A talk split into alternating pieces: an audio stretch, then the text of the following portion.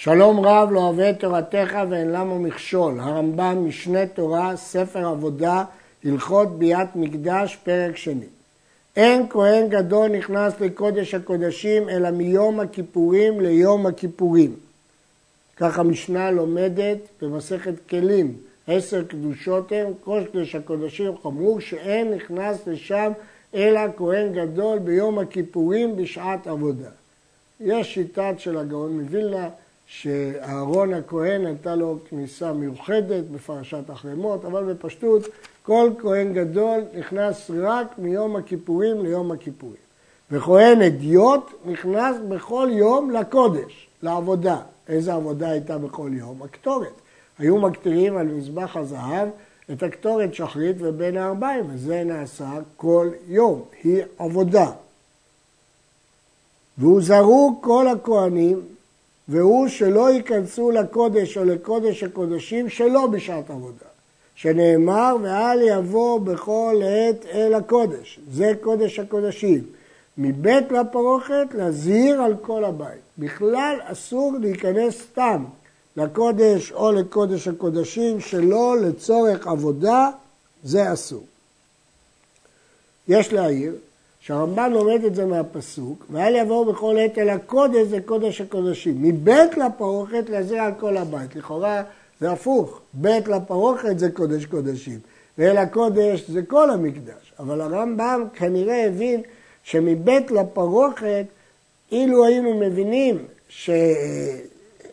שהיה כתוב רק מבית לפרוכת, הייתי מבין שרק קודש הקודשים אסור. כיוון שכתוב את שני הפסוקים אני לומד על הכל. אבל בכל אופן לא מובן למה מאל הקודש הוא למד קודש הקודשים ומבית לפרוכת הוא הבין על כל המקדש, כאשר ההיגיון היה להגיד ההפך, שבית לפרוכת זה קודש הקודשים ואל הקודש זה המקדש כולו, וכך מקשה הכסף משנה.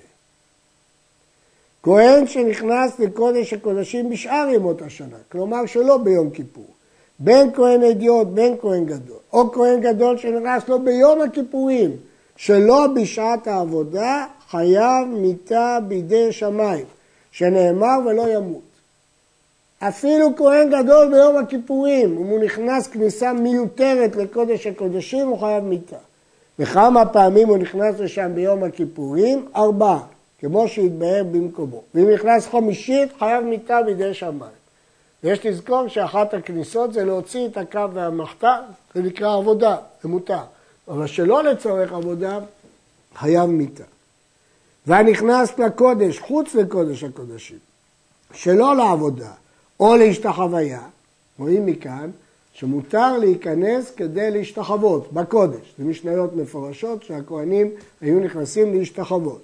בין אדיוט, בין גדול, לוקה, ואינו חייב מיתה, שנאמר אל פני הכפורת ולא ימות, על קודש הקודשים במיתה ועל שאר הבית בלאו ולוקה. אם כן, בקודש הקודשים, בין כהן אדיוט, בין כהן גדול שייכנס כשלא לצורך, חייב מיתה. אבל בקודש, כשהכהן נכנס, הוא לא חייב מיתה, אלא אה, הוא באזהרה ולוקה. יש להעיר כאן שכבר למדנו שהאומנים שצריכים לתקן, התירו להם להיכנס. כהן שיצא מן המקדש בשעת העבודה בלבד, חייב מיתה, בין כהן גדול, בין כהן אדיוט. שנאמר, ומפתח אוהל מועד לא תצאו פן תמותו. כלומר, לא תניחו עבודה ותצאו מבוהלים ודחופים מפני גזרה זו. וכן זה שנאמר בכהן גדול מן המקדש לא יוצא אינו אלא בשעת העבודה בלבד, שלא יניח עבודתו ויוצא. יש איסור לכהן אדיוט ולכהן גדול לעזוב עבודה באמצע ולצאת, בגלל אבל או בגלל סיבה אחרת. והם חייבים על זה אה, מיתה. הראב"ד חולק, הוא אומר שהדין הזה נאמר רק באותה שעה שבני אהרון כשמתו נדב ואביהו מפני שהם נמשכו ומה שזה לכהנים בכל הדורות זה רק לכהנים גדולים, כתוב שמן משחת קודש. אבל הרמב"ם למד שזה נאמר לדורות לא רק לגבי כהנים גדולים, גם לגבי כהנים הדיוטות. וכך הרמב"ן בהשגות סובר כמו הרמב"ם נגד הרייבד, והוא מסביר את הביטוי שמן משחת השם עליהם, לומר שאפילו כהנים אדיוטות שבכל הדורות כאלעזר ואיתמר, הרי הם בכלל אזהרה זו. נחזור, לפי הרמב"ם, גם כהן גדול וגם כהן אדיוט אסור להם לצאת בשעת העבודה ושניהם, אם הם יצאו בשעת העבודה, חייבים מיתה בידי שמיים. אם כן, מפני מה נשנית אזהרה זו בכהן גדול? אם כל הכהנים מצווים על זה, אז למה לכהן גדול? שכהן אדיוט שהיה במקדש בעבודתו ושמע שמת לו מת שהוא חייב להתאבל עליו, אף על פי שאינו יוצא מן המקדש, אינו עובד, מפני שהוא אונן. אסור לכהן אדיוט לעבוד אונן, כמו שמפורש בספר ויקרא. ואם עבד והוא אונן של תורה, שנלמד בהמשך מה זה, חילל עבודתו, בין קורבן יחיד בין בקורבן ציבור. אבל כהן גדול עובד כשהוא עונן, שנאמר ומן המקדש לא יצא ולא יחלל, כלומר ישב ויעבוד עבודה שהעוסק בה ואינה מתחללת, כמו שאמר משה לאהרון בפרשת החרמות, שהוא צריך להמשיך לעבוד. אבל אה, כהני מדיוטות הם לא יכולים לעבוד. שואל הרמב"ם, אם בין כך לכהן אידיוט אסור להמשיך לעבוד, אז למה הרמב"ם אמר לו שאסור לו לצאת ואם הוא יצא הוא חייב מיתה? הרי בין כך אסור לו לעבוד כי הוא מתאבל. אז בשלמה כהן גדול שמותר לו להמשיך לעבוד, מובן למה אסור לו לעזוב את העבודה ולצאת. אבל כהן אידיוט שאסור לו לעבוד עונן. אז אם כן, למה הרמב"ם קבע שאם הוא יוצא חייב מיתה בידי שמיים? מתרץ הכסף משנה, שהרעיון הוא שנכון שאסור לך לעבוד, אבל אתה צריך לוודא שמישהו אחר משלים את העבודה. אתה לא יכול לעזוב הכל ולצאת, זה ביזיון לכבוד השם. אז למרות שאסור לכהן אדיוט לעבוד הוא חייב להישאר שם, לא להיבהל, עד שמישהו אחר ייקח את העבודה, ואז הוא יכול לצאת.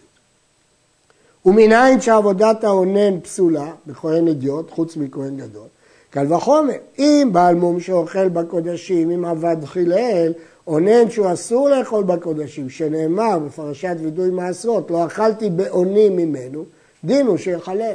אם אונן אסור לו אפילו לאכול מעשר שני וכל שכן קודשים, אז ודאי שהוא מחלל את העבודה. ואף על פי שכהן גדול עובד אונן, אסור לאכול בקודשים. שנאמר, ואכלתי חטאת היום היטב בעיני השם, מי אומר את זה? פרשת החרמות, אהרון למשה. אז אהרון הוא כהן גדול, ובכל אופן הוא אומר שהוא לא יכול לאכול. וכן אינו חולק לאכול בערב, לערב. הוא לא חולק בכלל, לא מגיע לו בכלל לאכול בקודשים. אונן שעבד אינו לוקה, ומותר ליגע בקודשים אף על פי שלא טבל, שלא עשו מעלה אלא באכילה, אבל בנגיעה הרי הוא טהור כמו שהתבהר במקומו. כל מה שאמרנו שאונן אסור לו לאכול אבל לא אמרנו שאסור לו לגוע, ואפילו אם הוא עבד, הוא לא לוקה. איזה הוא אונן?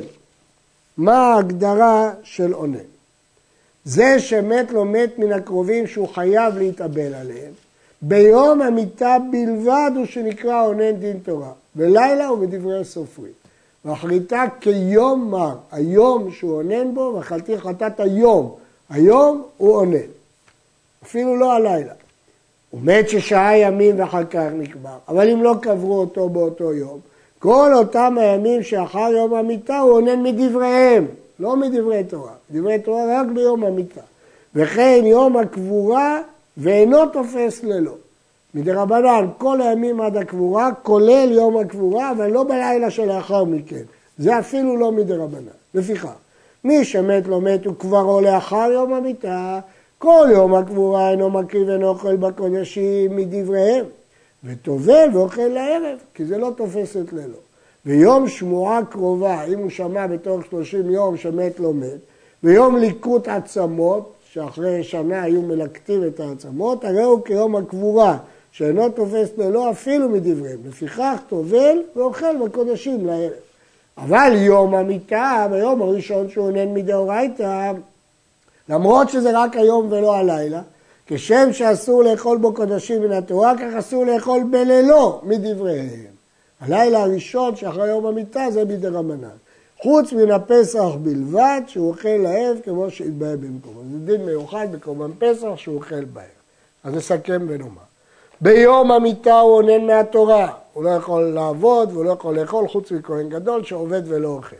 בלילה הוא עונן מדי רבנן, והוא לא יכול לאכול בקודשים, חוץ מפסח שזה דין מיוחד. בימים שעד יום הקבורה, אונן מדי רבנן. ביום הקבורה, אונן מדי רבנן. במוצאי, בלילה שאחרי יום הקבורה, אפילו מדי רבנן הוא לא אונן ויכול לאכול בקודשים. האבל אינו משלח קורבנותיו כל שבעה, הוא אפילו לא יכול לשלוח את הקורבנות על ידי אחר, אפילו יין או עצים או לבונה. וכן, המצורע אינו משלח קורבנותיו. כל זמן שאינו ראוי לביאה אל המחנה, אינו ראוי להקרבה. אבל המנודה, יש בו ספק אם משלח או אינו משלח. יש ספק בזה. לפיכך, אם הקריבו עליו, נרצה. הגמרא דורשת ששלמים זה בזמן שהוא שלם ולא בזמן שהוא אונן. הוא לא יכול לשלוח את קורבנותיו בזמן שהוא אונן. אבל וכן מצורע, מנודה זה ספק. למה? כי אותם ימים שהיו ישראל במדבר היו מנודים מהשכינה ושלחו את קורבנותיהם. אבל שמה זה מנודה לשמיים. השאלה אם בנידוי בבית דין, אותו דין. טמא, ש... לפיכך הם הקריבו עליו נרצה. טמא שרץ וכיוצא בו וערל משלחים את קורבנותיהם ומקריבים עליהם. אחרים יכולים להקריב אותם. חוץ מפסח, שאין שוחטים אותו על טמא שרץ ואין שוחטים על ערל פסח כמו שהתבהר. אבל טמא מת, אין מקריבים עליו קורבן כלל עד שיטהר. מי שנטמע במת, לא מקריבים עליו שום קורבן והוא לא יכול לשלוח את הקורבן על ידי איש טהור. אבל מי שטמא שרץ או ערל, חוץ מקורבן פסח, הוא יכול לשלוח את כל הקורבנות שלו ויקריבו אותם. עד כאן.